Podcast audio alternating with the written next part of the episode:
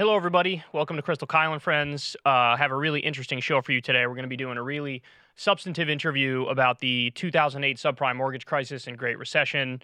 Um, talking to somebody, uh, two people who are experts on it because they did a documentary on it, and we can really get into all the specifics and the nooks and crannies and how this impacted people in a horrendous way. And um, how it relates to today's insane housing market as well, and whether there are any echoes there too. So lot yeah. of saliency for the political environment we find ourselves in today and also the specifics of sort of the housing market today and if there are any warning signs. Yeah, the economy's fake is my takeaway. Yeah. it all seems very unstable and fake and not good. Uh, but before we get into that, we got a, a couple things that we wanted to talk about. Uh, tell me the thing about masks, which just came across your radar. This okay. is fascinating. So I thought this was kind of interesting. So in general, I am, I actually am in support of the supposedly conservative principle of local control when it comes to how they deal with the pandemic and their students and what makes sense for their community. Okay, so that's just in general my ideology about this. In Kentucky, a state that you guys know I used to live in and that I'm very interested in the politics there they have a Democratic governor right now, but they have a legislature that is held by Republicans.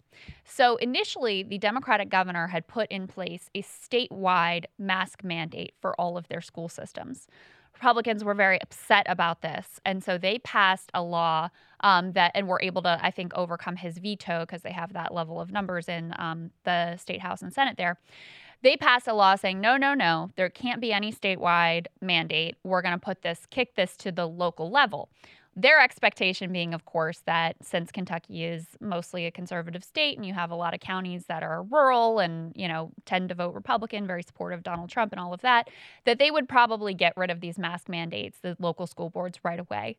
That is not what happened at all. So, all but six of Kentucky's 171 districts decided to keep the mask mandates in place for their students, which there's a lot that's interesting about that. I mean, number one, again, I think it shows that you can, in a lot of instances, trust these local school boards to, you know, evaluate what's going on and make a decision in their community. And it makes sense to have those decisions made close to the ground there.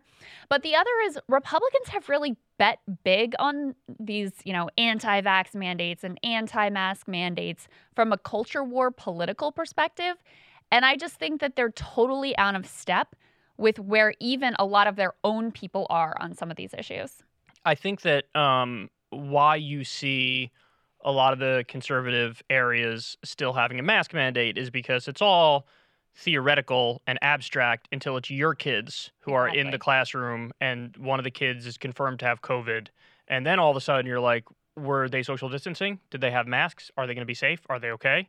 So, yeah, it's all theoretical and abstract until it affects you directly. So, that's probably you know why they did that. I, I, it's interesting though. I'm not sure I agree with your overall philosophy on it when you say I, you want to leave it at the local level, um, because I was always of the like if something's correct, it's correct. It's like saying, well, let the localities decide if they want universal health care. It's like, well, people in Kentucky have spleens in the same way that people in Alabama do, and the same way people in California do. Mm-hmm. So why shouldn't it be made at the state level or the federal level? Well, on masking in particular of kids, and look, again, all the research overall shows masking works, especially if you're using N95 or the higher level sort of masks, that they are helpful in stopping the spread of the disease.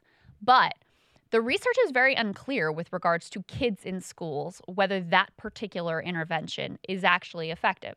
Now, that could be for a lot of reasons. That could be because kids are kids, and when they have the mask on all day and they're all in the classroom together, they're pulling at them, they're coming off, all of that stuff could be the case. But the largest study on this that was conducted in Georgia, it had like, you know, multiple tens of thousands of children involved that was the only study that has really tried to isolate these different mitigation factors the air filtration systems, the six feet apart, and the masks and other interventions that have been done.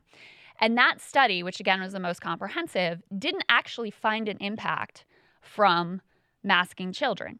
And there is a cost for, you know, masking to require them to wear these masks all day. My kids wear masks at their school, and it's not without some price to be paid in terms of social interactions and all of that.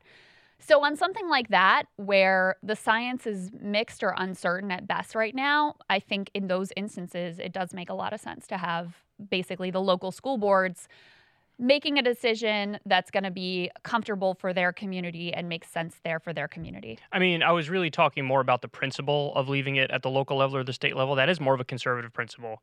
Um, and, you know, the more left principle would be whatever's right is right. And so you do it at the higher level, so it's across the board. But to that specific point, you know my feelings on this. I just think kids don't wear the masks right. And so that Yeah. would explain why there's a difference. You know, if you I got think that's probably yeah, the kids case. who are fidgety, they take it off. They're, I mean, you know how kids are. Kids are disgusting. They'll shove their hand, finger in their butthole and then put it right up to your face. so, like, obviously, they're not actually following the hygienic guidelines. And when we're talking about people who are unvaccinated, and at this point they are unvaccinated, yeah. I think it's best to have more protections than not less protections. But um, by the same token, with your story, this one is is fascinating as well. It's in CNN. Apparently, a couple was asked to leave a restaurant for wearing masks to protect their immunocompromised infant. So there's a, I don't know the name of the restaurant here, and if I did, oh, I do know the name of the restaurant. I'm not sure I even want to say it. You know, I don't Mhm. know if I if it's, I guess I could say it. Hang Time Sports Grill and Bar in Texas. Uh, I won't say where in This Texas. would be some Texas stuff, wouldn't it? Well, let me give you this quote because this is really something. About 30 minutes in, our waitress comes over and she sits down next to me and she's like, Hey, so our manager is over there in the kitchen and he is not as nice as I am. So I came over here to talk to you. And unfortunately, this is a political thing, but our manager does not believe in the mask. He's tired of being told what to do by, you know, politics in this country. And so you're going to need to take the mask off.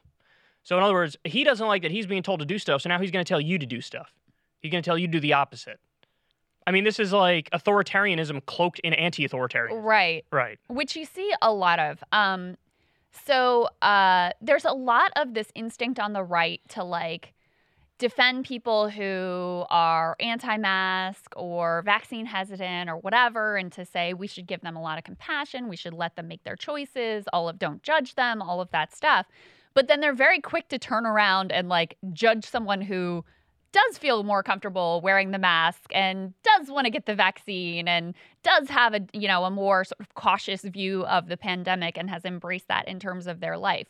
It's very one-sided and hypocritical. So on the one hand, over here you're like, "Oh, we should give them all the space and the bandwidth and be compassionate and all of that." Okay, fine, I'm good there. But then it's nothing but shame and judgment for people who look, I mean, this family has a very specific reason in that their baby is immunocompromised and Right. so they're trying to make the best decision they can Mhm. to keep their baby safe. Like who doesn't have compassion for that? But even just in general, people have been through a lot through this pandemic. I mean, one in 500 Americans has died from this pandemic. It's actually now like one in 490 or something like that. It's it, enti- going up. It- it- right. It's entirely understandable that people would be really freaked out and be taking all kinds of precautions, even some that don't really totally make sense. I mean, masking outside is probably unnecessary, but who cares? Like, if that's what's going to make them feel comfortable after this very difficult time, you don't have any kind of care or compassion or understanding for that position or either. Well, you made uh, an interesting point and a similar point when I was watching a Ben Shapiro video, and the first half of the rant is all about like, you know, hey, I'm vaccinated, but you do have to give compassion. You do have to give space to the people who are unvaccinated. It is their choice. They can make make that choice. Be sympathetic. Don't shame them. It's not going to lead to anything if you shame them.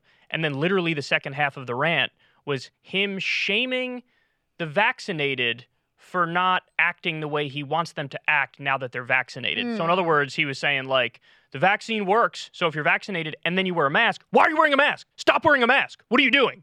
And it's like, well, you just again to your point, over here it was, come on, have compassion for the unvaccinated and don't shame them. And then it's shame, shame the vaccinated. I'm shaming you into doing something else. Yeah.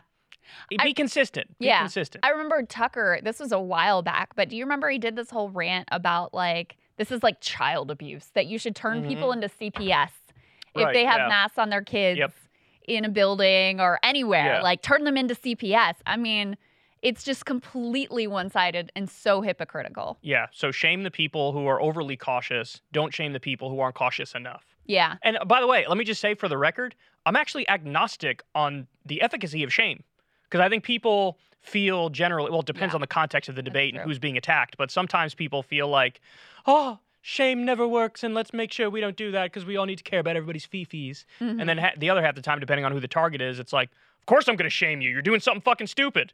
So it's like, you know, I, I again, I'm relatively agnostic on what the proper approach is there, but everybody likes to flip flop like a fish fresh out of water when it comes to this issue, generally speaking. I think shame is actually an extremely powerful emotion. In some ways, it's the most powerful sort of like tool of social control. But I think the way that it, the impact that it ultimately has is very unpredictable. So sometimes, right, yeah, like when agreed. liberals are trying to shame someone for they you did a bad thing or whatever, a lot of oftentimes sometimes that works in the oh, I'm sorry, and I'll do better, and I'll be a better person, whatever. And sometimes that person goes like kind of like with Nicki Minaj recently, like, well, screw you. Now I like Tucker Carlson, you know. So it can have. It's very unclear whether if you're trying to actually get people to conform to the behavior that you want, and certainly if you're trying to win them over to your side, it's unclear whether shame is actually an effective tactic, putting aside the morality of it. Well, uh, see, but again, that's you have an answer there. I don't have an answer because it, I know personally there are times that I don't know if you'd call it shame, but it was certainly borderline shame. I'm somebody who's very honest and upfront, and I respect the same quality of people being honest and upfront. Yeah. And there are times people who have said to me on various issues, "No, you're fucking wrong about that," and I'm going to explain why. And then they explain in very clear cut terms, and they're persistent and they're aggressive. And then eventually, I'm like, you know what? You got a point. And one could argue that what they were doing was shaming me because of the tone, because of how aggressive they were, and because of how uncompromising they were. Right. But it fucking worked in that instance. So that's one of the reasons why I say I'm agnostic on it. Sometimes with some people, certain personality types in certain contexts, shame works. And they're like, no, you're right. I, I concede. Yeah.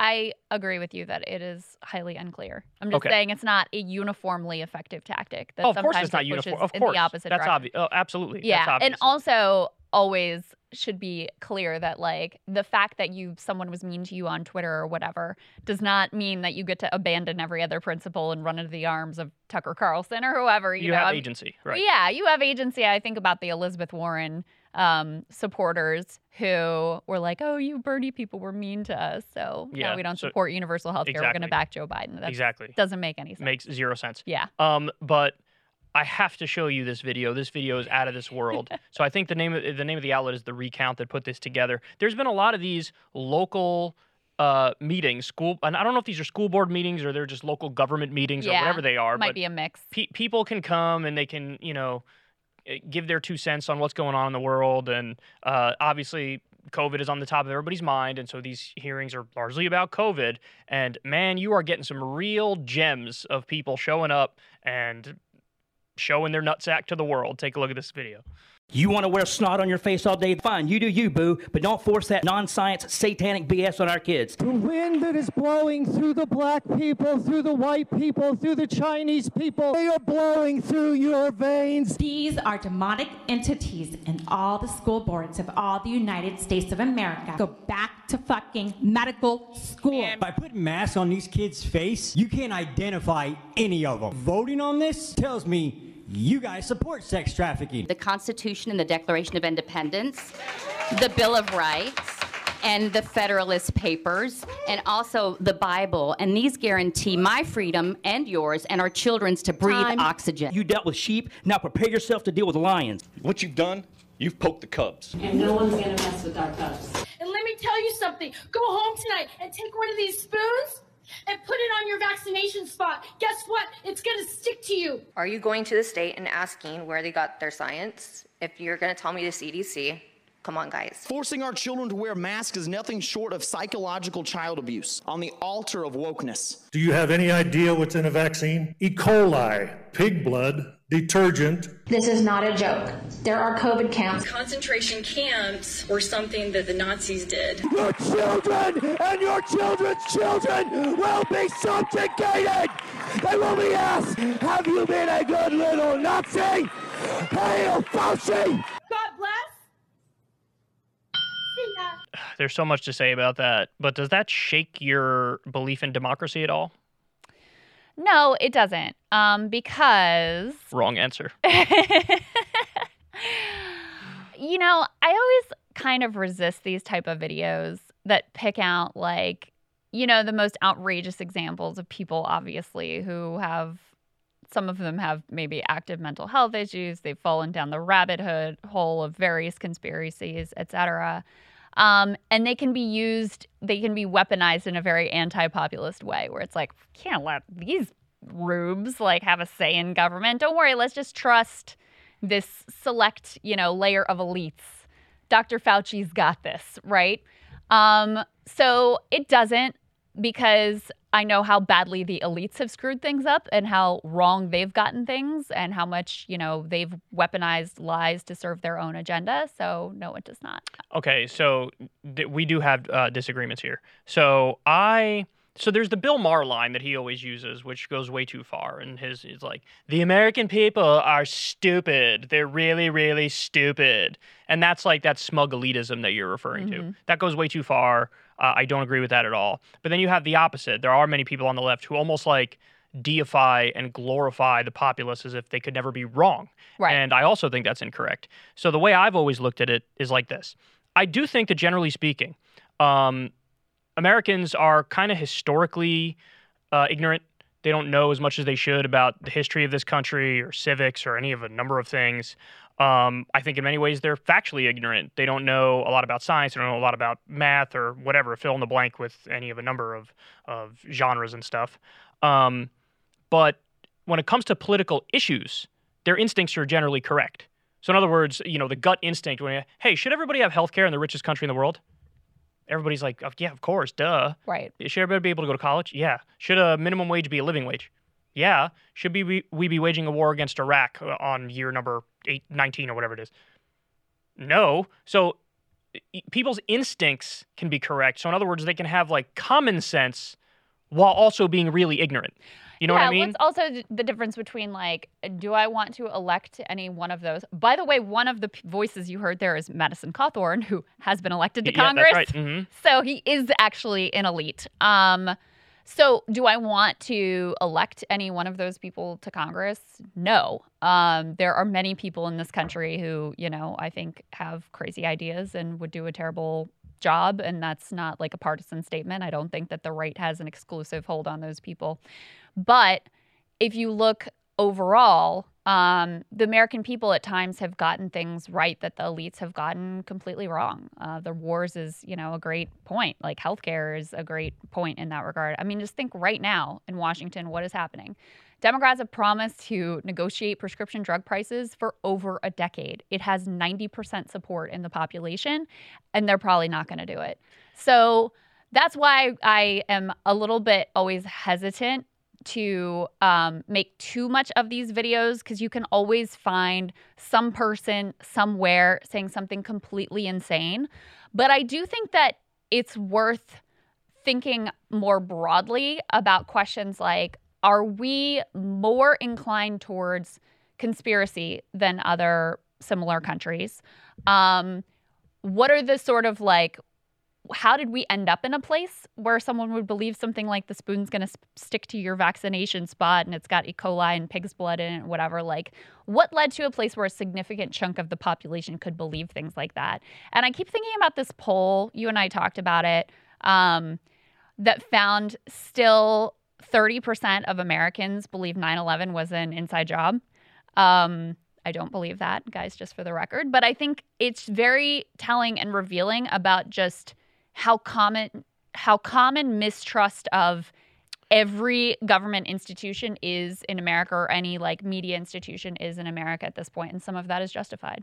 I so I think both things are true, and that's why this is a messy conversation and a complicated conversation, and there are no easy answers. I think it's definitely true that since the institutions have lied to us repeatedly, over and over, people have lost trust in those institutions, and so they many of them end up turning to hucksters and cranks and people who are just wrong about stuff. There's definitely a conversation to be had there, and a lot of the blame goes there.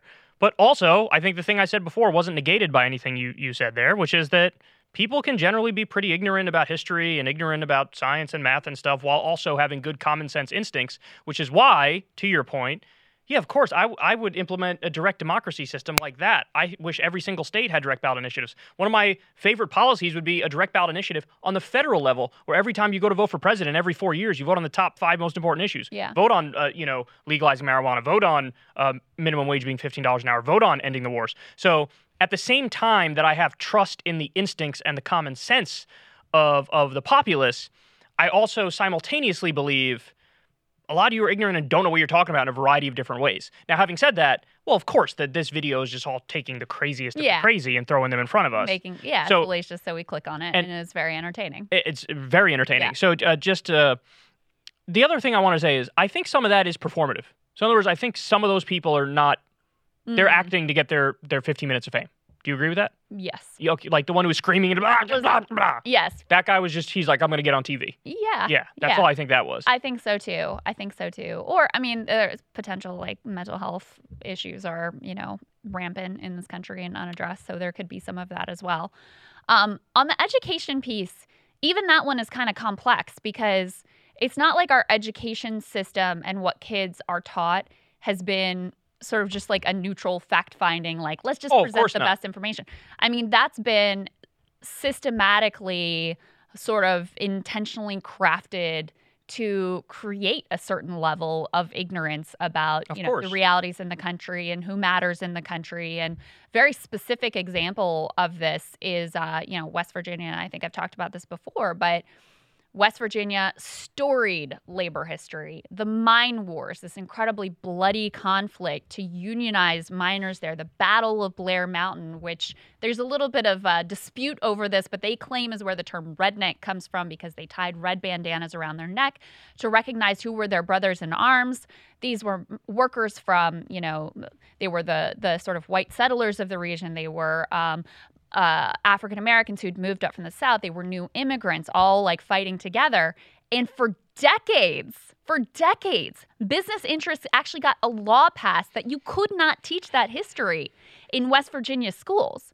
So when you look at, you know, people, let's just use the example of West Virginia, and you're like, how are you ignorant of this? Like, this is your own history. How do you not know these details? There was a systematic effort to keep people from knowing certain of these details and certain parts of our history as well. So even that piece is sort of complex in terms of how you end up with the number of people who have basic ignorance around um, the you know facts of our country and other countries around the world. so true, um, but I would say 60 or 70% of the blame you could put on the system and the institutions, but I still put like 30% of the blame on the individuals because You can go and learn those things. That's they right. are yeah, available the, to the learn. internet Yes. exists. You could go online. Mhm. Shows like ours exist, and there's a million shows that are like ours that are generally trying to give people the truth as they see it as Yeah. much as possible. Yep. And then you get a fact like this 37% of Americans can't name any of the rights guaranteed by the First Amendment. That's not just the system. That's your dumbasses watching reruns of Reba and whatever other shows are on. Uh, I was gonna say Reno 911, but that was actually kind of funny. That was on Comedy Central. Oh, yeah. What's the one I was looking for? NYPD Blue. What am I living in 2004? I- I'm trying to think of shows I'm that I'm like I'm blanking on all the shows. Cops. But uh, yeah, people are sitting there watching some bullshit, eating some Cheetos, and I'm not hating because I do the same damn shit. But yeah, like some of it is on you as an individual. So on the one hand, it simultaneously the argument about the system and the institutions is correct, while also just don't use that as an out in every way, shape, and form. You know Yeah, I'm saying? and also like as much as you can cherry pick plenty of American ignorance, which is evident, also don't forget that the elites are not only ignorant, they're also arrogant and corrupt. well, that that point, that okay. So now we this is a good way to to end this segment too, because we come full circle to our total agreement, Yeah. which is the idea that like so to this point maybe uh, some elite would watch this segment and be like, yes, Kyle's with us, right? No, asshole, you guys are just as bad, if not worse, for the reason you just said, which is not only are you equally as ignorant, but you're also arrogant in thinking you're not ignorant. and corrupt Correct. is the yes. is the big piece. I Exactly mean, that's right. why I still would say, and I think you'd agree with me on this one. I would rather take 535 names pulled from the telephone book 100%. to negotiate this reconciliation bill right Absolutely. now than the you know corrupt coal baron Joe Manchin that we have in there. The, the random as it stands. the random 535 didn't take any money from big pharma. The random 535 didn't take any money from fo- the fossil fuel industry. right. The 535 didn't take any money from the military industrial complex. And also, like I said, if they're governing solely based off their instincts and their common sense, they're going to make great decisions, which is why you see p- roughly about 80% of the time when you have a direct ballot initiative, they vote the right way. Yeah. Look, at Florida's a perfect example of this. They voted for Trump in the in the general election and went to Trump over Biden, but they also passed a minimum wage increase with 60%. So what that means is, you know, the, the more you remove the questions from the micro level and you get more macro with it, yes, things start to degrade. But when you get very specific on the individual issues, people are generally spot on. Yes, yes. And that is why, while there are plenty of individuals who you wouldn't want to like make king or queen of the country, do I believe in democracy? Yes. Yes, I do. Do I believe more democracy where you have less power vested in the hands of this small layer of corrupt elites? Do I think that would be better in general? Yes, yes, I do. Yeah. Another great example of that is um, I don't know if you remember that this back when there was a minimum wage debate going on. Now we've decided we're just going to keep the minimum wage at 7.25 forever, I guess. Remember Tom Cotton and Mitt Romney proposed like we're going to have this gradual increase to $10 an hour or something. In Cotton's home state of Arkansas, which is as conservative as they get, I think the minimum wage is already $12 an hour. So he was like proposing, like the elite from the state, pretending to represent his Right, people, mhm. was proposing a wage that was lower than the minimum wage that they already have. So Ridiculous. There you go. Uh, by the way, final, final thing. Uh, don't just do yourself a favor. Whatever point you're trying to make, leave the Nazis out of it because it's not like you're not helping your case. Very sometimes it's very rare, but every now and then there is an area where you could bring up a Nazi comparison, and it's like, okay, that's legit. 98% of the time, it ain't it, dog. This is not. This is a good example where it's not it. And the other thing is. The Republican trick of like, just call anything you don't like wokeness, and then we win. Mhm. It's That like, was what Madison are wokeness. What? There's a pandemic going on. Masks are wokeness. It's got nothing to do with wokeness. It's basic regulation and safety. Yeah. So if you want people to be able to stop wearing the mask, then Get know, vaccinated. Maybe get vaccinated. Very and simple. Then we won't be doing that anymore.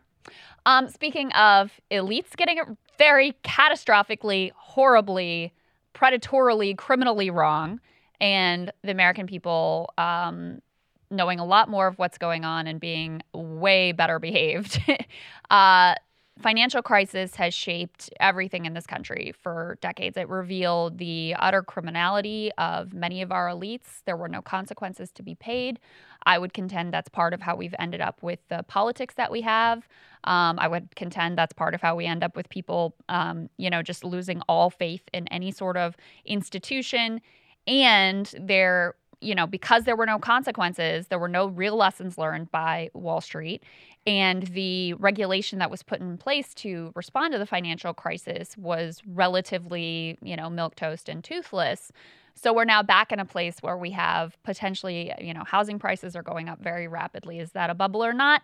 Hard to say at the moment, but learning those lessons from the past and how they continue to apply today, I don't think that there is a more more important project that we could possibly engage in. So we brought in two filmmakers, Patrick Lovell and Eric Vaughan. They have a new docu series that just launched. It's called The Con you and I have both spent a lot of time thinking about and studying the financial crisis and what happened and the way that homeowners got screwed. And I learned a lot from this docu series, and especially it really humanized some of the the human beings who were just completely defrauded and saw their lives utterly decimated by intentional criminality of people both in their local area, but most importantly on Wall Street. So, um, we're going to talk to Patrick Lovell and Eric Vaughan about their new docu series, The Con. Joining us now, we have filmmakers Patrick Lovell and Eric Vaughan of The Con. Great to see you guys. Welcome. Thank you. Hey, Krystal. thank you. Um, It's a so great before, honor to be here. oh, it's it's our pleasure to have you. I've watched it. It's phenomenal. Everyone really needs to take the time to see this thing. So we're really excited to sort of dig into that with you. Before we do that, though, I want to show people the trailer so they get a little bit of a sense of what the series is all about. Let's take a look.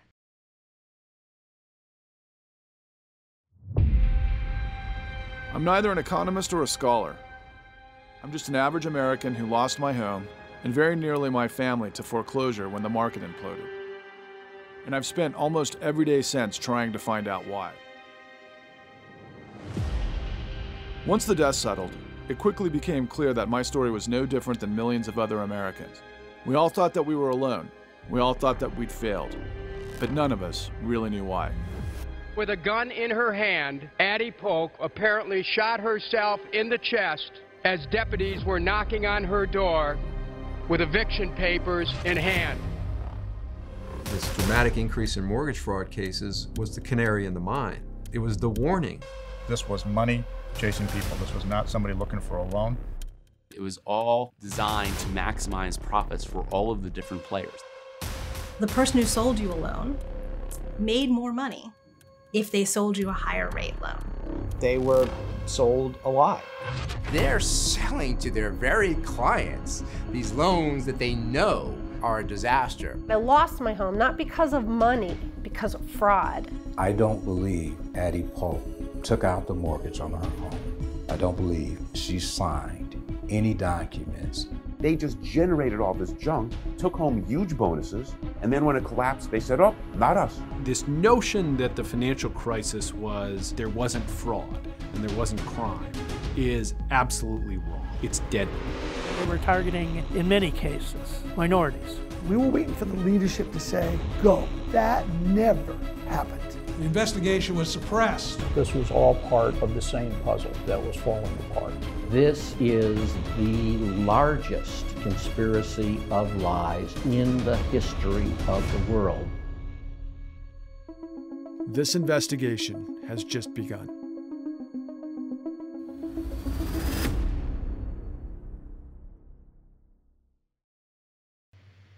The largest conspiracy of lies in the history of the world, I think, pretty much says it all. Um, Patrick, if you could start us off by just talking about your own personal story and what brought you to um, focus so attentively on what happened and the crimes that were committed here. Well, thank you for the opportunity to tell this story. Um, Krystal, I'm so blown away by what you and your colleagues have been doing. Um, your tagline, stick it to the elites they're not elites. Um, elites are like Michael Jordan and uh, Tom Brady, who actually win championships because of just superb talent.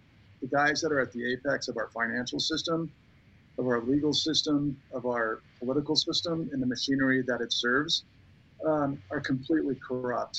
And that's not hyperbole. So my journey started with a simple question it doesn't make sense. So I was a producer with Eric on a television show where we were literally giving away houses all across the country. And I was making good money. I was low six figures. I was living the one-on-one version of the American dream. And I was into my first house. And a friend of mine was actually a broker uh, that put the deal together. And, um, you know, I'm a college educated guy, come from white privilege, I guess you could say, um, you know, part of the fraternities type systems going up. And I get into business and I'm a producer and I know how things work. And one thing leads to another. And this television show turns out to be something Eric and I didn't understand it to be while we were working for it. And so we're literally giving away houses across the country. And the tagline was to deserving people around the country who had fallen on hard times, where we worked with their friends and colleagues and people in their community to give them a leg up in life. And the idea or the premise of the television show was that you know they were getting a house. I think the assumption for the audience was that they were getting a free house in perpetuity because they were lucky in a draw and that sort of kind of nonsense that happens in the world of bizarro TV world. But instead, it was a front for Wires loans. The executive production apparatus that put that together were out of the uh, Northwest. Their uh, company was called Barclays North. And they were literally flying around on G5s to all of our sets across the country and I will never forget it because um, we were on set. Eric and I were there actually, and the executive producer that was the money behind the show, um, and our executive producer almost they looked like they were about to come to blows on set because it was 2007, and uh, they were pulling funding for the show. And Eric and I were like, "What the hell is going on?" Because our show was actually growing in, in promise. So, for example, I had just produced a show that had won the New York DMA and I got a 4.7 rating and a seven share. We literally won Manhattan, which was insane. And meanwhile, the show is collapsing. Well, the reason the show was collapsing, unbeknownst to Eric and I, was because the housing market was collapsing in 2007. Unbeknownst to us, that leads to what happens with the run with Bear Stearns, and then ultimately the Lehman Brothers, which we just celebrated the 13th anniversary of the um, of uh, the Lehman collapse, of course, which kicked off Occupy Wall Street and everything that came after. But in that time period, I had gone from, you know, living the American dream to literally becoming insolvent overnight. And um, my life got turned upside down, inside out, and everything that happened in the aftermath didn't make sense. And so Eric and I started asking questions, and that led to this journey. So I, I want to give everybody like my layman's understanding of what happened with the crash, and then I want you to tell me what I get right and what I get wrong, and and what the accurate picture is. So my understanding is you have these big financial institutions, and they start doing these things called adjustable rate mortgages. It's got a ballooning rate to it. So you start out, your payments are relatively low, and then over time, uh, the it skyrockets. And um, they were effectively sort of like you're alluding to, we're giving it out to people like next to no proof of income or no proof of income. Uh, they definitely shouldn't be taking the loan under any reasonable standard. And then what would happen is the financial institutions uh, that issue these mortgages, they package them together and then sell it off to another company. And so they show the profits on their books and those packages were rated as AAA, which is a really safe investment, but that's because the ratings agencies were also bought off. And then everybody was basically playing hot potato with these toxic assets, and eventually the game blew up. So, do I have it right? Am I missing anything? Tell me if that's correct.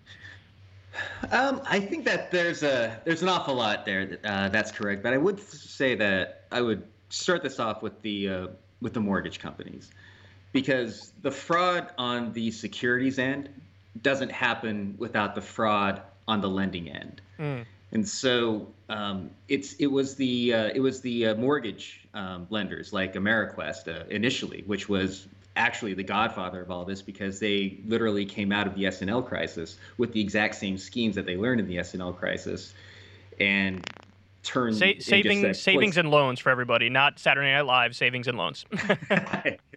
yes, of course and uh, and so they took their fraud schemes from that and just like placed it in the mortgage market. And the reason why they did that was because they were being regulated as a savings and loan, but with mortgage lending, they weren't being regulated, so they were free to do whatever they could. And so that's where the fraud begins. Now, where it meets up with the larger financial system is when they transfer when they transfer from a from a savings and loan into a mortgage lender they had to give up their ability to take on deposits. And so they needed a moneyed partner in order to have money to lend out. And so the warehouse lines that Wall Street supplied is what created this this marriage initially a convenience, um, but is what basically gave the uh, the mortgage lenders the ability to go and lend as much as possible, as quickly as possible, at as high a rate as possible, um, so that they could make their money there and then send it off to Wall Street. So, so I, I, think the important thing here is that it begins with the brokers on the front end who are representing the mortgage lenders, and then that fraud is what makes all the other frauds happen. Mm. Um, Patrick, there are a few things that you guys do a really effective job of sort of driving home in this series, and one of them is, I think, still there's this misconception that number one, well, some of these homeowners, it was kind of on them. You know, they were they wanted the big house and they didn't want to do what it takes to work hard to actually earn it, so they cut a lot of corners. And two, that um, well, some of this behavior was unethical, but and Obama famously said this. Unfortunately, it wasn't illegal, so we can't really do anything about it. Um, you really drive home the point that this wasn't just borderline or unethical, immoral, but technically legal behavior. This was actually provably criminal behavior and fraud that virtually no one was held accountable for. And like everything you do, uh, Krystal, spot on. Okay, so here's the story President Obama lied to the American people. The Obama administration and the deceit of Eric Holder's Department of Justice and everything that basically created the apparatus between John Paul or Hank Paulson. That was a, a little bit of a slip, John Paulson, and we'll get to that later.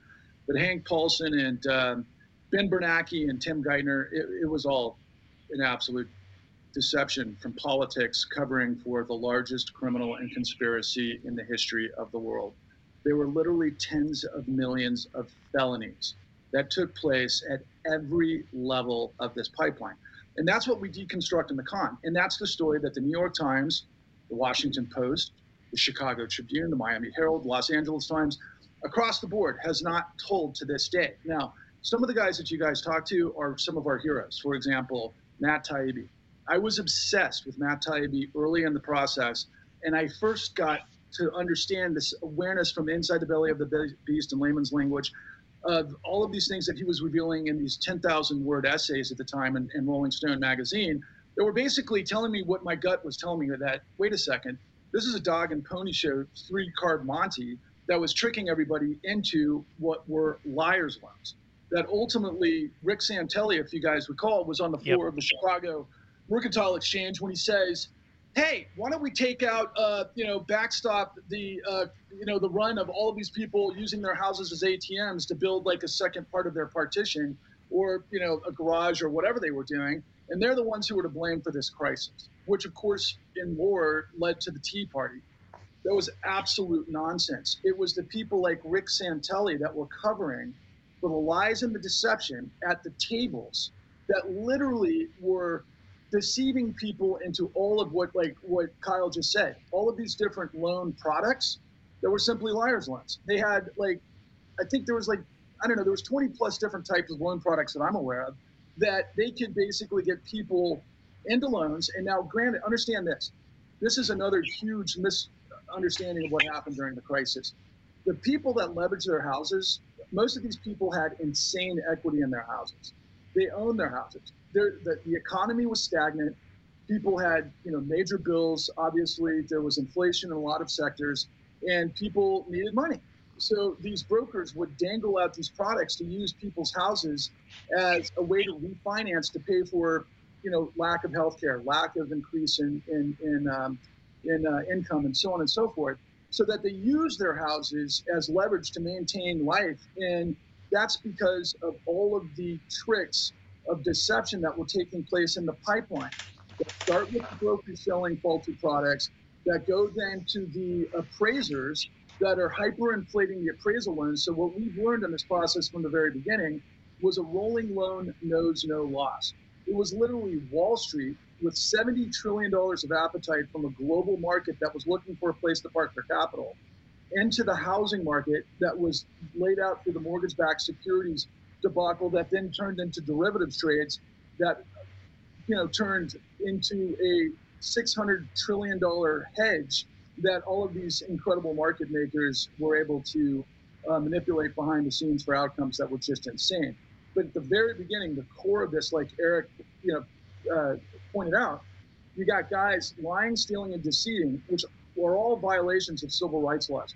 What we have throughout the country is um, um, uh, deceptive acts and practices, which are felonies. There's civil rights violations based on HOPA, H, or I think it's pronounced HOEPA, which is Homeowner Equity Protection Act. Now, interestingly enough, Krystal and and um, and Kyle, the buck stopped with the Federal Reserve Chairman, who was supposed to regulate these markets. Now, I'm kind of jumping ahead in the process. That Alan Greenspan was warned over and over and over that there was nothing but fraud happening at this level that was constituting Fed policy. And Alan Greenspan literally said, park it on the sidelines.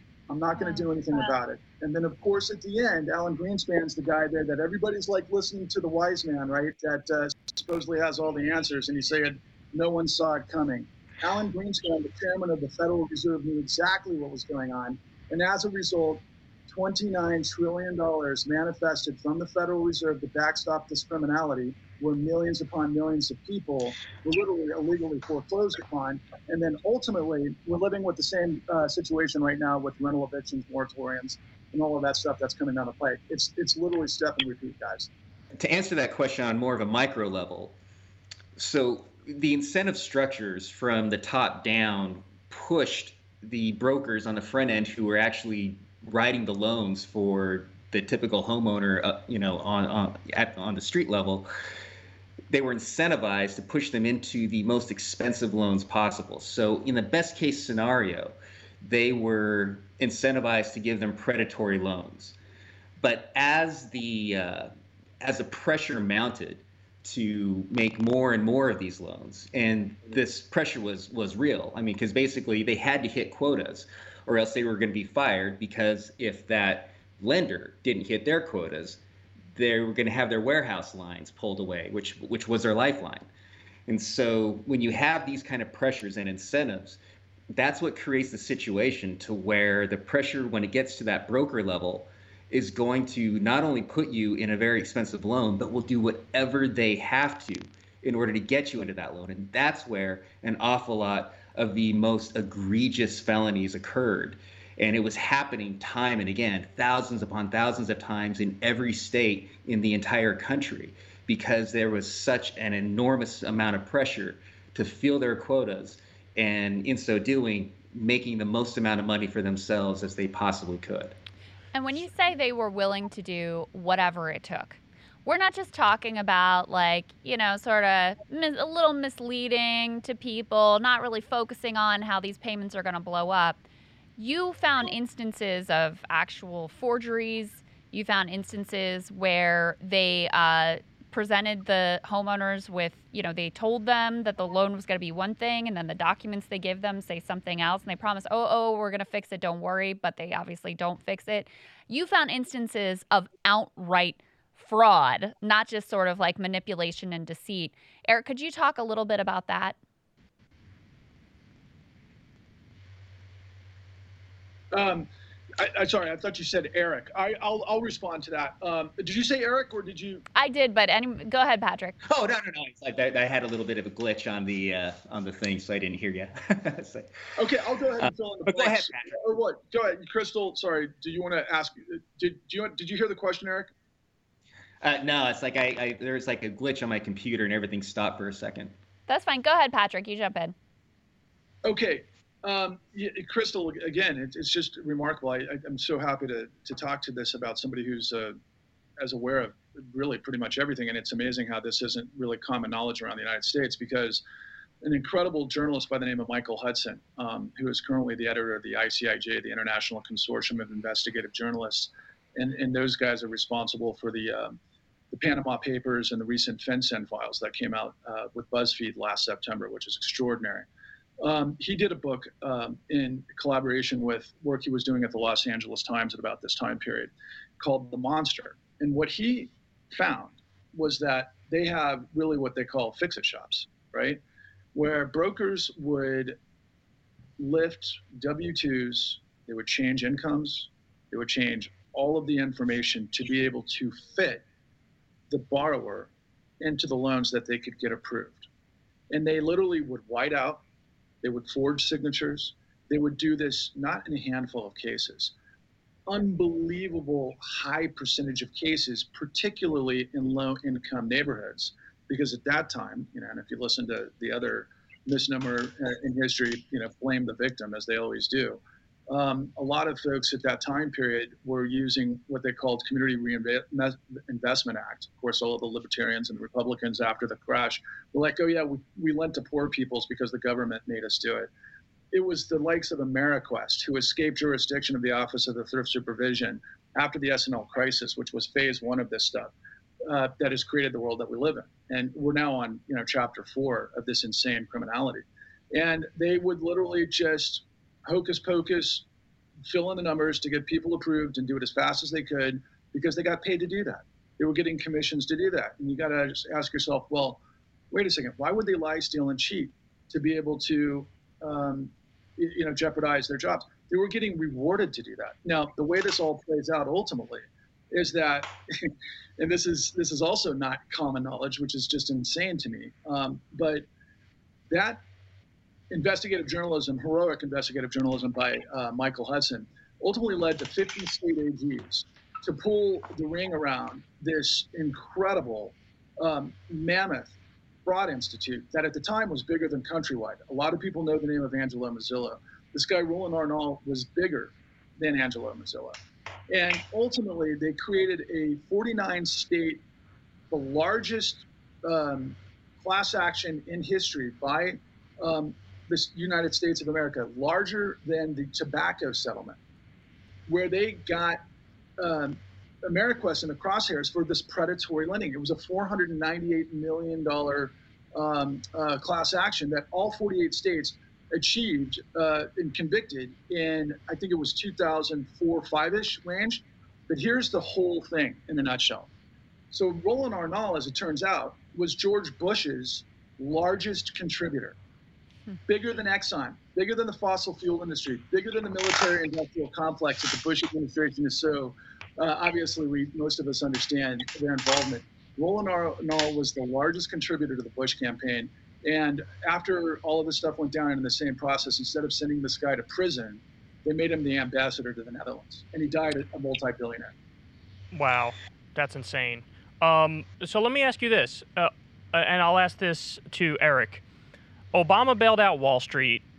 Uh, Trump destroyed the Consumer Financial Protection Bureau. We never brought back Glass Steagall, which separated commercial banking and investment banking. Is all this stuff still going on? And if it is, has it evolved in any way? Uh, yeah. So, so fundamentally, nothing has changed. Primarily because the exact same situation with the regulatory agencies has not really changed. The only thing that that was out there that was actually being any kind of a thorn in the side of the industry was the CFPB, and even then, it was relatively small fry stuff that they were taking care of. And then, of course, as you mentioned, you know, Trump has has done did a pretty good job of, uh, of torpedoing that. But beyond the fact that the regulatory agencies have been completely turned around and defunded to a to a point to where they're basically feckless, and the only people that they're actually looking at are consumers at this point, is that law enforcement has never ever you know looked in the right direction as far as this um, type of criminality has concerned, and that has not changed at all. Now Dodd Frank did come in and it did try to do a bunch of things, but by the time it actually got passed a lot of it was was was basically gutted uh, by the time it actually got got to pass. But even still, once it's passed, you still have to enforce it. And if it's not being enforced, then what good is it doing?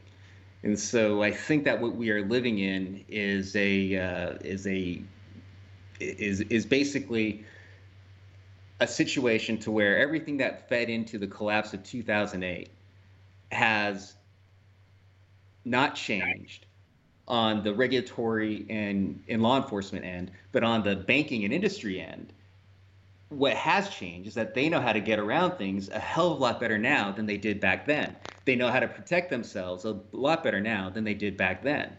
And so I think that that's what we're dealing with right now. And I think that's why we're seeing so many issues and so many different types of, of, of lending as well, because it's not just mortgages now. I mean, it's you know student loans, it's auto lending, it's any kind of lending that's out there, and you know, and we're not to CDOs and, and derivatives yet, but they are making derivatives out of virtually any type of lending that there could possibly be.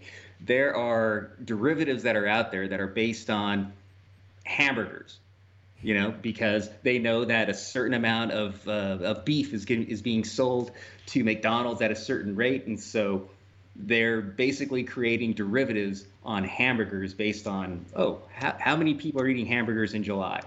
I mean, so any single time that there's any kind of lending, it's going into like all sorts of different you know bonds and secondary market you know type of type of type of situations, and it's uh, and it's just uh, it's just it's actually far worse, far less regulated, and in much more exotic places than it was before. Well, and Patrick, I think something that everybody can understand is that um, no one paid a price for these crimes. Um, and to the contrary, many of the worst criminals became even more fabulously wealthy. So why wouldn't you do it again? Um, well, why why wouldn't you, you know, engage whether it was the same schemes or new schemes? There's zero deterrence from, you know, repeating another sort of fraudulent scam on the American public that it might ultimately be terrible for your bank, but what do you care if you're the one who's getting rich?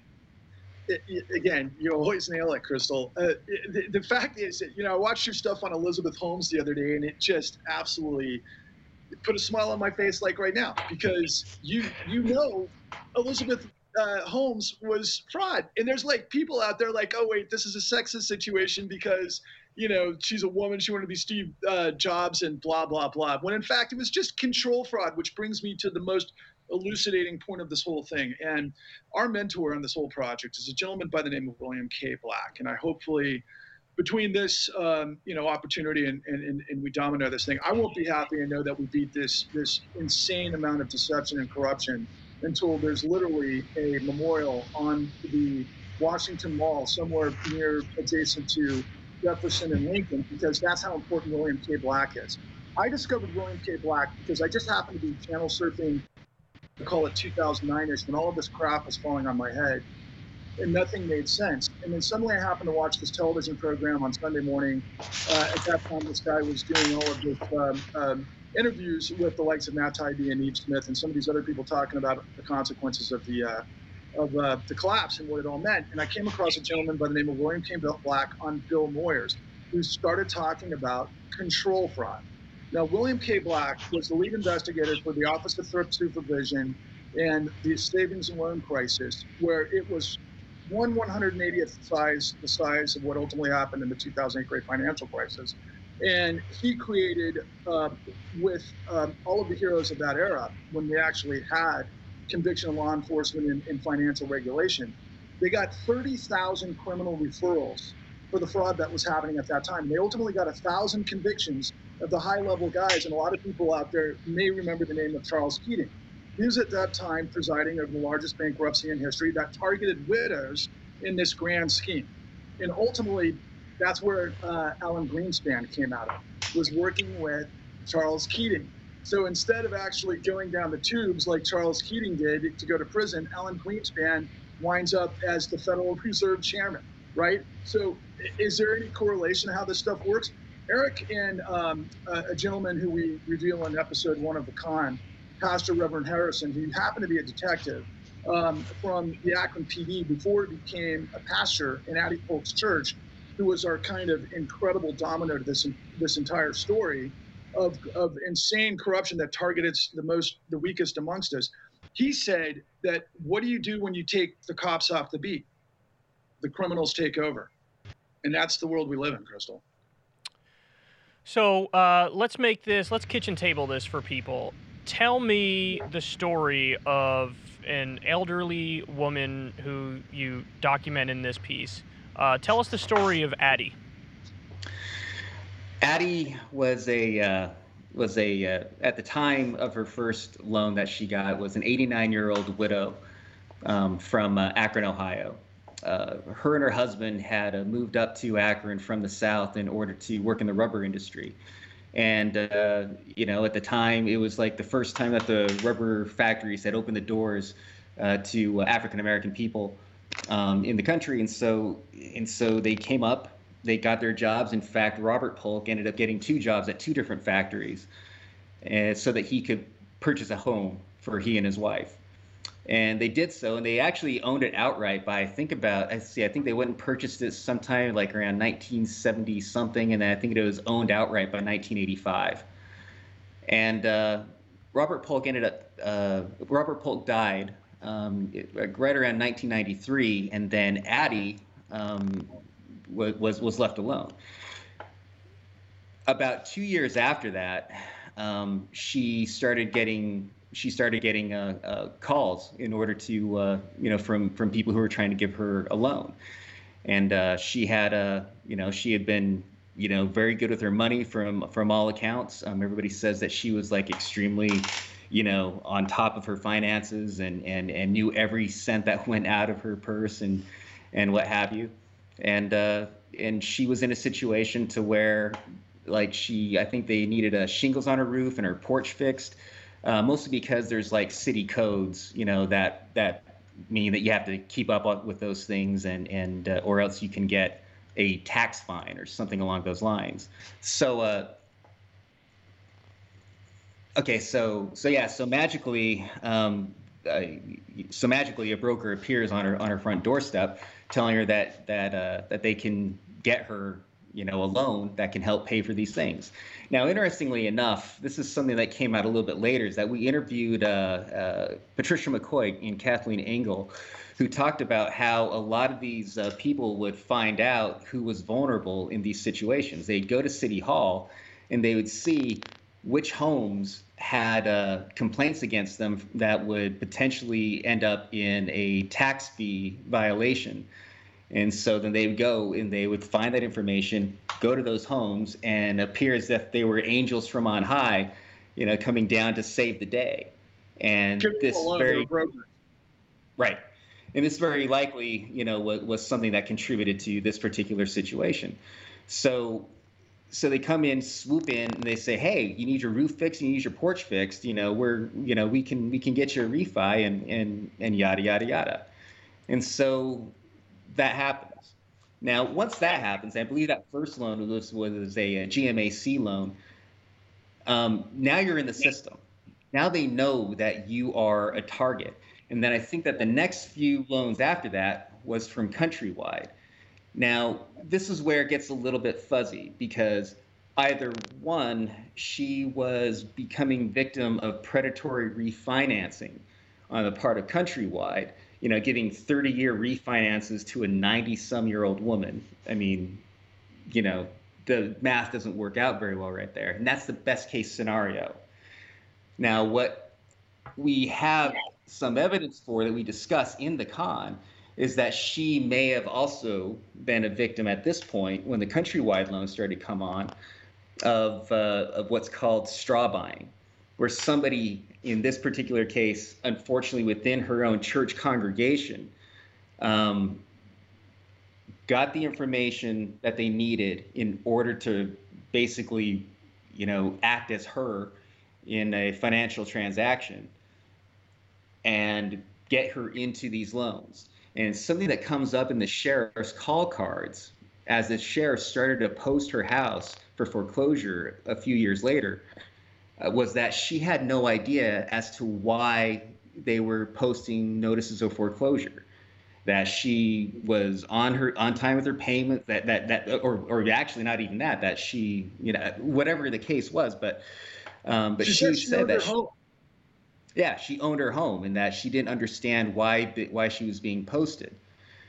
And and this kind of further sort of um, indicates that she may have been a victim of straw buying, especially given that her records were found at the church by Pastor Harrison, who was doing an investigation because he was brought he was literally brought in um, as a former Akron police officer to be pastor of this church because they had been dealing with a, a scourge of uh, uh, of corruption occurring within it, and so he's brought in to clean it up, and so he's basically acting in that capacity, and so she keeps on basically putting her cries for help out there. It's like saying, you know, this isn't this shouldn't be happening. This, you know, I own my home.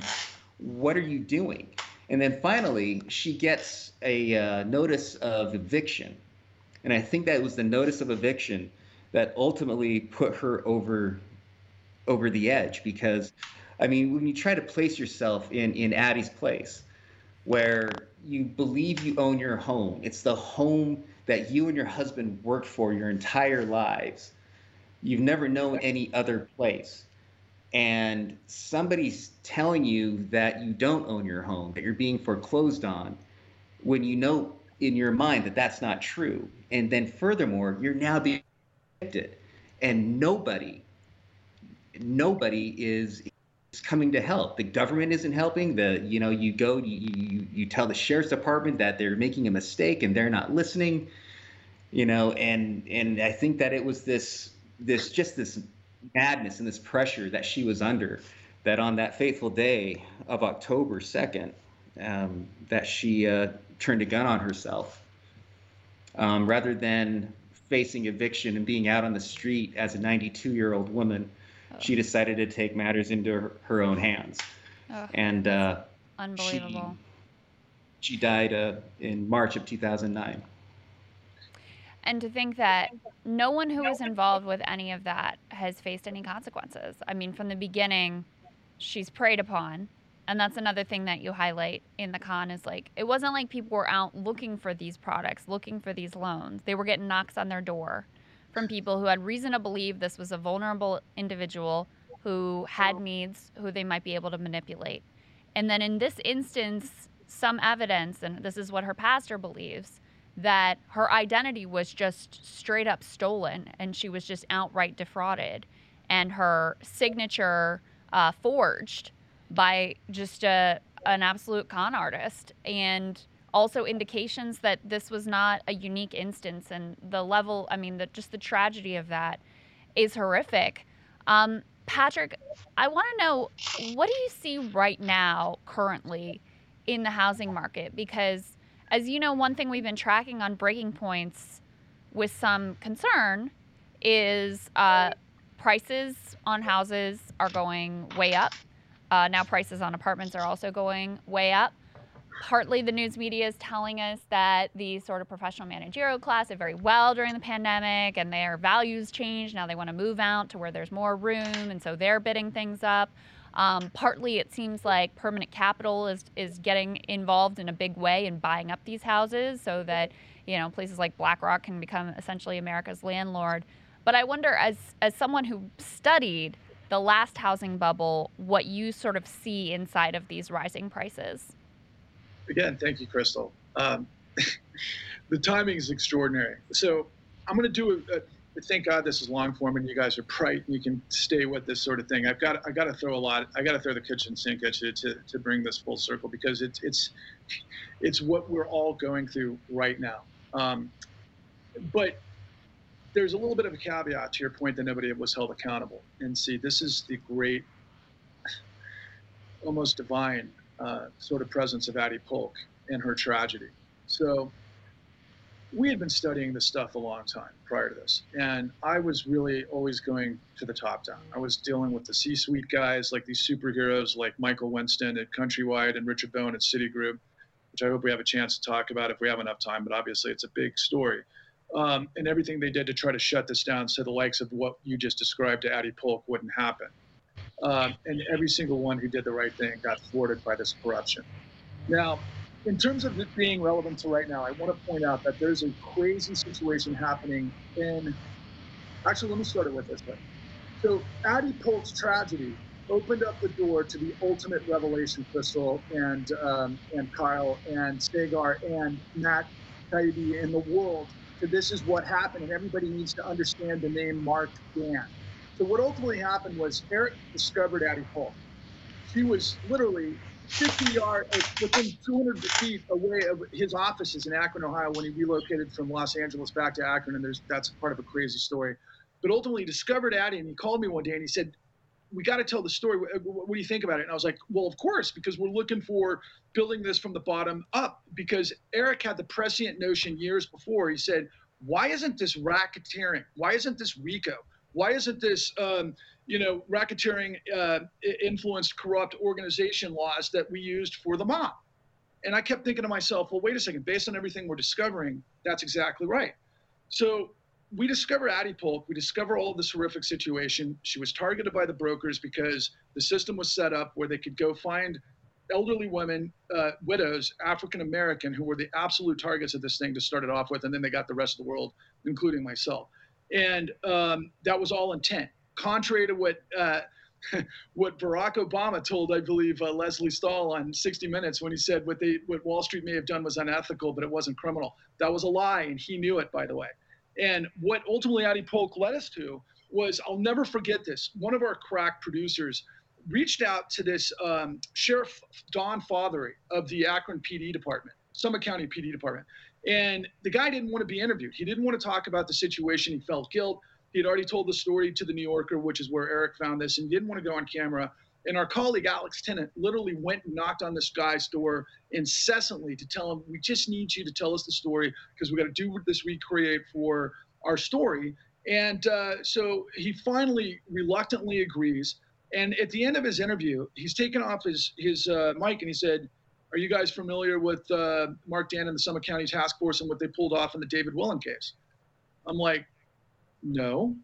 And so he said, you might want to call this number. And he has me call this guy who is uh, the head sheriff of the Summit County Task Force. And one, lo and behold, I find out I'm on the phone with Eric, and we're on on this way to an interview with this this tremendous woman, Becky Wiese, who also was a, a white woman who went through the same problems. Um, and I'm reading through this article that was in um, the uh, the Plain Dealer, the Cleveland Plain Dealer, and I'm reading through it, and it says Marc Dann and the Akron Task Force got this guy Dave Willen on RICO. So I'm like, what? And we call the uh, the investigators. I end up talking to this guy Tom Murphy, who is the salt of the earth as they come, American hero. The white collar task force of Summit County, Ohio, did their job that we, the people in this country, depend on. They put together a uh, secret location, a compound. They started diving in because Marc Dann, the Attorney General of Ohio, had the wherewithal and the in the commitment, which is exactly what this all comes down to. People in positions of power who we the people depend on to actually have integrity with the law put together this task force to investigate what actually was taking shape. They figure out the whole crime. And then they pull the noose around this guy, Dave Willen, and they get him on RICO. They get him on RICO. And as it turns out, Krystal and Saagar, I'm sorry, Krystal and uh, Kyle, um, it was the only RICO conviction that we know took place for this crime. And it was a regional crime, this guy, Dave Willen. And it was hundreds of, I think $60 million, I think was the ultimate crime. That was tens of millions of dollars. It wasn't 29 trillion that Wall Street got away with, but it was the exact dimensions and scope that everybody on Wall Street was playing. Jamie Dimon, Lloyd Blankfein, um, Brian Moynihan at Bank of America, uh, you know, John Mack at, at uh, Morgan Stanley, all of which got trillions and trillions of dollars in, in free money for destroying the likes of Addie Polk. And as it comes full circle to right now, there's a gentleman in Miami by the name of Bruce Jacobs, terrific, terrific defense attorney that's going to the mat right now, Krystal and Kyle. He's taking on Bank of America and Bank of New York Mellon and um, and uh, Chase for all of the fraud and the corruption that they have gotten away with in the courts. And he's got three women of color that are as bright women as I've ever seen. In one case, um, one of his clients is a woman who, uh, her husband was a lieutenant colonel in the Air Force. She never missed a payment on her um, on her uh, loan. But this stuff is so corrupt; it sweeps up people who had never missed a payment, let alone all of the corruption and the stuff that we talked about with um, with uh, straw buying and the rest of it. And he right now is trying to bring the attention of the world and the media who doesn't know this exists. We're talking, I think, probably millions upon millions of illegal foreclosures that David Dayen covered, guys that you guys know really well Mhm. in the aftermath of what was called chain of title. It gone gone way beyond that, but it's the same corollary. Addie Polk to these three um, women of color right now in Miami that are being foreclosed upon, and Bruce Jacobs is last man standing, trying to prevent that from happening in the courts right now, based on bringing RICO uh, investigations and uh, hopefully convictions in the civil courts against Bank of America, Bank of New York Mellon, and um, and uh, uh, Chase. Now, the last thing I'll say upon that line, and this is because we've learned so much about this Odyssey, and there's so much more we could discuss, obviously, but I do want to make this point right now. The reason the courts and the justices have been uh, allowing this criminality to take place is literally because of what they call privilege. They're not investigating the fraud, they're not allowing it in the court. And a two year old, or I should say a sixth grader, if shown how the fraud is being able to be elucidated, I'm telling you, it would overwhelm the court system. The courts are allowing criminal enterprises to steal people's homes, particularly minorities and the most vulnerable. That's happening in this country right now. Wow. I, I guess the reason why I'm so surprised by that is because we all know with the political contributions, which are basically legalized bribes, they go to the politicians. And so I don't like it, but I, I can see the connection and why it is that Congress might end up, or the executive branch of the government might end up uh, defending or, or supporting or bailing out these various corrupt institutions. But for the judicial branch to be involved like that, that's like that's a real shock to the system because they're supposed to be the ones who are not impacted by that sort of stuff. You know what I mean, Krystal? Yeah. Yeah. What is the incentive there, Eric? Uh, why is it that the court system, you know, doesn't find it or the judicial system doesn't find it in their interest to pursue these cases? a little bit out of my expertise, but I will uh, I will uh, be able to say a couple of things about that. A lot of it is cultural, right? I mean, people in the legal profession tend to trust other people in the legal profession. And the way that the system is set up right now, it's very, very difficult for somebody to find foreclosure defense. Bruce Jacobs just happens to be one of the very few that are out there. And in, in California, it's virtually illegal. You know, they've made it almost impossible for, for a homeowner to get a foreclosure defense uh, lawyer in that particular case. And so, and so you have this phenomena of uh, pro se litigants. And a pro se litigant, no matter how informed, no matter how astute you are, you're simply not going to get the same traction. You're not going to get the same level of listening um, from the judge as opposed to a lawyer, you know, who's sitting on the other side. And so an, awful lot of it is just simply cultural. But then yeah. there's other parts of it where where quite often, you know, there is a financial tie um, with uh, with uh, with some judges, and I'm not going to be um, specific here for uh, for for some uh, clear reasons, but uh, but there's been cases that we've seen, many like disturbing amount of cases that we've seen, where the judges are making these judgments uh, in situations where it would potentially impact investments that are going into their pension funds, for instance. And so there's situations where it feels as though there it's a clear case where a judge should be recusing themselves of these situations.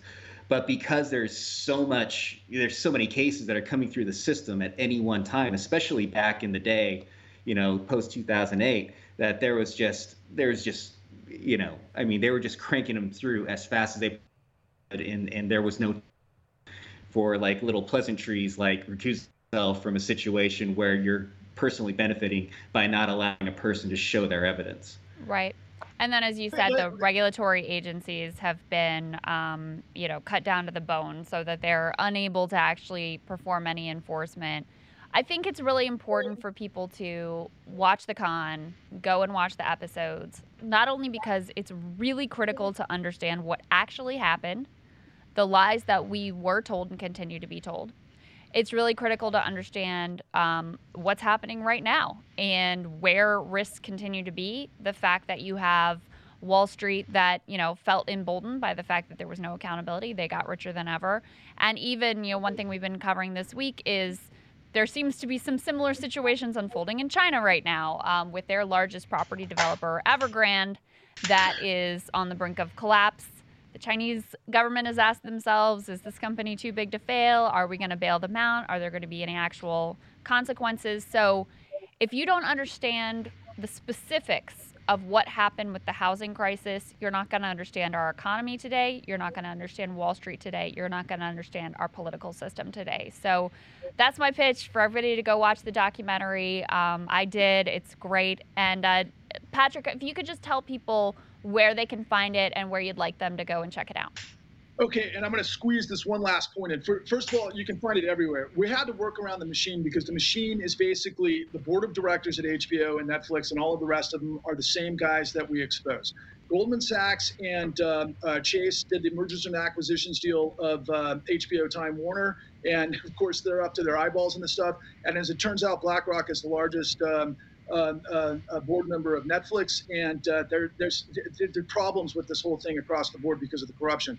Uh, you can find it on uh, Apple TV. We're doing this workaround, the self-distribution model, just like you guys. You can find it on Apple TV. You can find it on um, um, uh, Xbox. You can find it on Amazon, Amazon Prime. You can find it on Microsoft and I believe there'll be others. But I want to make this one last point, Krystal, because it's it's absolutely crucial to what um, you guys are covering day in and day out. So I got a call yesterday from a police officer who work, works in the uh, Dallas uh, uh, Department of Corrections. He works in the prison system in Dallas, Texas. He himself went through the same insanity uh, he's trying to fight in the courts based on this illegal uh, fraud uh, from servicers and um, and law firms, what they call foreclosure mills, in the courts of of Dallas, and, and, and he's a law enforcement agency who's been trying to fight this for a long time. He called me yesterday and he told me that the evictions that are happening in Texas are incredible. Cops with AR-15s are showing up to throw people out of their uh, rental uh, apartments. And as it turns out, and this is the step and repeat, and this is a whole other side of this category that we haven't discussed. Basically, the states have gotten 47, 48 billion dollars to basically create rental relief a lot of the uh, um, um, uh, landlords have actually gotten that relief. A lot of the people that need that relief have not been able to work themselves through the bureaucracy. Maybe there are people that don't have a lot of um, you know, education wherewithal to be able to work through the paperwork to be able to make their cases. And there's billions of dollars sitting on the sidelines right now while literally the police are coming in with AR-15s and evicting families and saying, it's time for you to get to the streets. And ultimately, the people and the landlords are selling those houses at high, high rates based on what we expose in the con to the likes mm. of BlackRock, who are, super, or intersected with Ever uh, Evergrande And it looks to me like both, and I think the market is through the roof today, that, uh, you know, the, the uh, Central Bank of China and, of course, our Federal Reserve, they just continue to throw trillions of dollars at this problem to allow this stuff to continue. We've got to stop it. The truth is in the con. It's the truth that the whole system has hidden. I bear, I pray that everybody in this country, the millions upon millions of victims who don't understand what happened, watch the con, and we've got to come together to create a civil rights-like movement to purge corruption. We've got to do it now. Everybody watch the con. Patrick Lovell and Eric Vaughan, thank you so much, guys. We appreciate it. Thanks, guys. Thanks for Thank the you. opportunity. So that was Patrick Lovell and Eric Vaughan. And I have to tell you, um, there were so many things that I learned from this docuseries. And they really do start with Addie Polk, who is this 90 plus year old woman who kills herself because she loses her home. And then you come to find out that it may not have even been just that she was misled and she was preyed upon, but that they actively stole her identity, forged her signature, and defrauded her. And that this was happening in case after case after across America. And Obama has the gall to come out and lie and say, no crimes committed here, nothing illegal.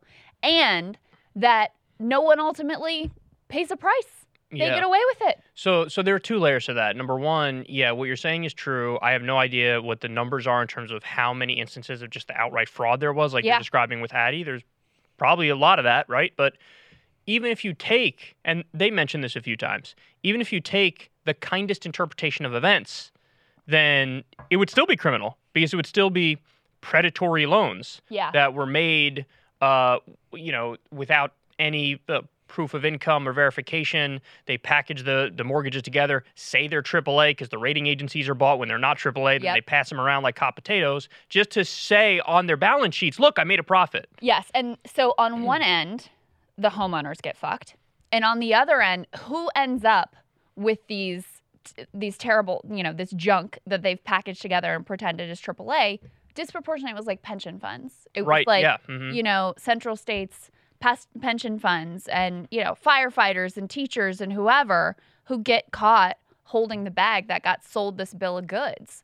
So when the hot potato eventually explodes, overwhelmingly it's the very working class people who were preyed upon to start with who also through their pension funds. They're the ones that are getting screwed on the other end. So just all the way around wall street made out. They got away with it.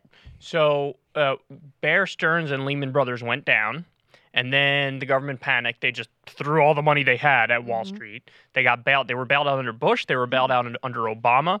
There were no strings attached. So the same companies that were committing the fraud and the same companies that made the terrible decisions that tanked the global economy, they got bailed out, no strings attached, and then their CEOs got bonuses. Yes. You remember when this happened? Yes. It was a huge scandal because we we they said we got to bail them out because or else the entire world economy is going to collapse. Bailed them out, no strings attached. Then the same guys who bankrupted their companies and crashed the world economy got bonuses, and then they had the nerve to say, you remember what their their reaction was? They said, "We have to do this in order to keep the talent, but to talent maintain our talent." look at that talent Are you out of your mind? It doesn't work like that at any other job in America. You fail repeatedly, and then the government rushes in, bails you out with taxpayer money, and then you get a raise? You get more money? And that's the way it worked. And the reason why this is the way it went down and there's no accountability is because of the political bribes. Yes. It's, it's legal. Uh, Bribery is legal in this country. All these companies, all these uh, big financial institutions give money to Democrats and Republicans, and it's I scratch your back, you scratch mine.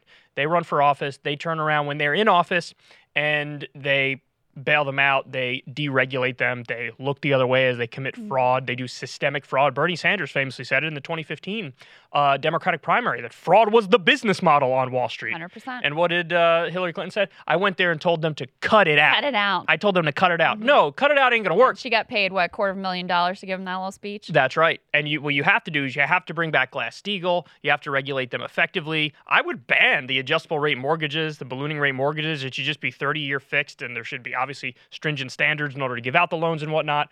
But no, eh, to your point, a lot of these wealthy people today who are in the top 1%, they're not adding any value to the economy. No. They're the people who are pushing the numbers around on a computer screen and and and coming up with these gross financial instruments and packages that don't add any value and are really just fake and are going to blow up eventually in everybody's faces. They said we're in a bigger bubble now than we were in 2007, 2008. Do you have any idea how scary of a concept that is? Because I graduated into that broken economy. That's the year I graduated was 2010, which was arguably the peak of the subprime mortgage crisis and the Great Recession. It was probably 09, but I, I was like, oh, nobody has a job. Nobody knows what to do. Everything's fake. We're in like Great Depression 2.0.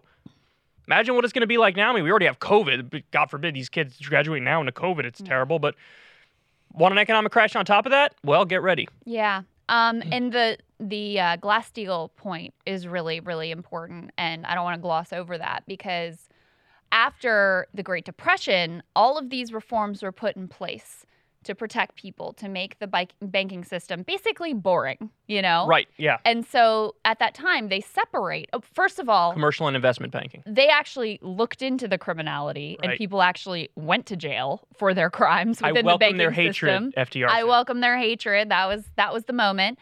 And they put into place this really critical protection, which is Glass-Steagall, which separates just the normal like commercial banking of you From put in investment banking, from the casino gamblers. from taking that money and then speculating with it with all of these exotic instruments and products. So Clinton gets rid of that.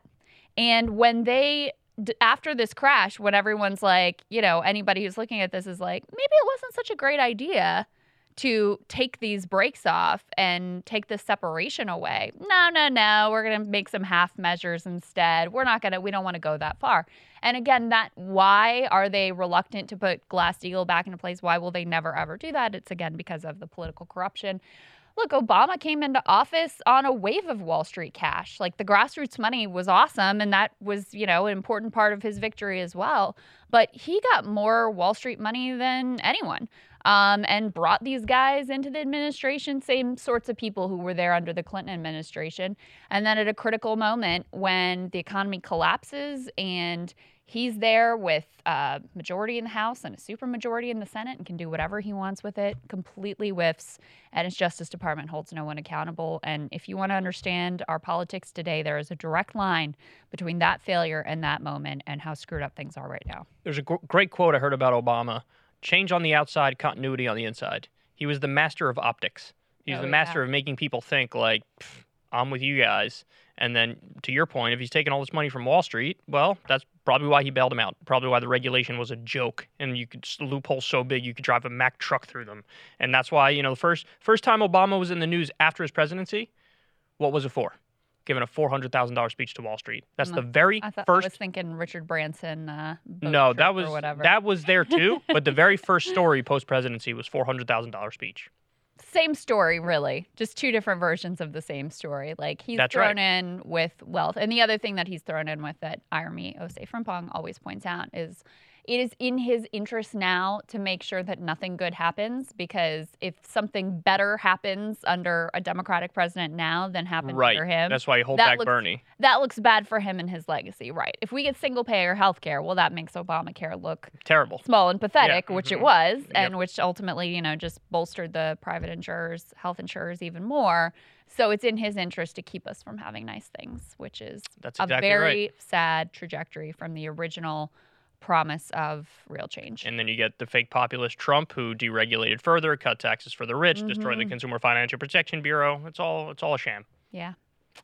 There you go. But to understand the details of that sham, watch the con. Highly recommend it. Um, the it's told on a compelling human level where you can really understand from the bottom up what was done to the American people. That's exactly right. And subscribe to Krystal Kyle and Friends on Substack so you get the video and you get it a day earlier. Love y'all. Have a good week, guys. See you back here next week.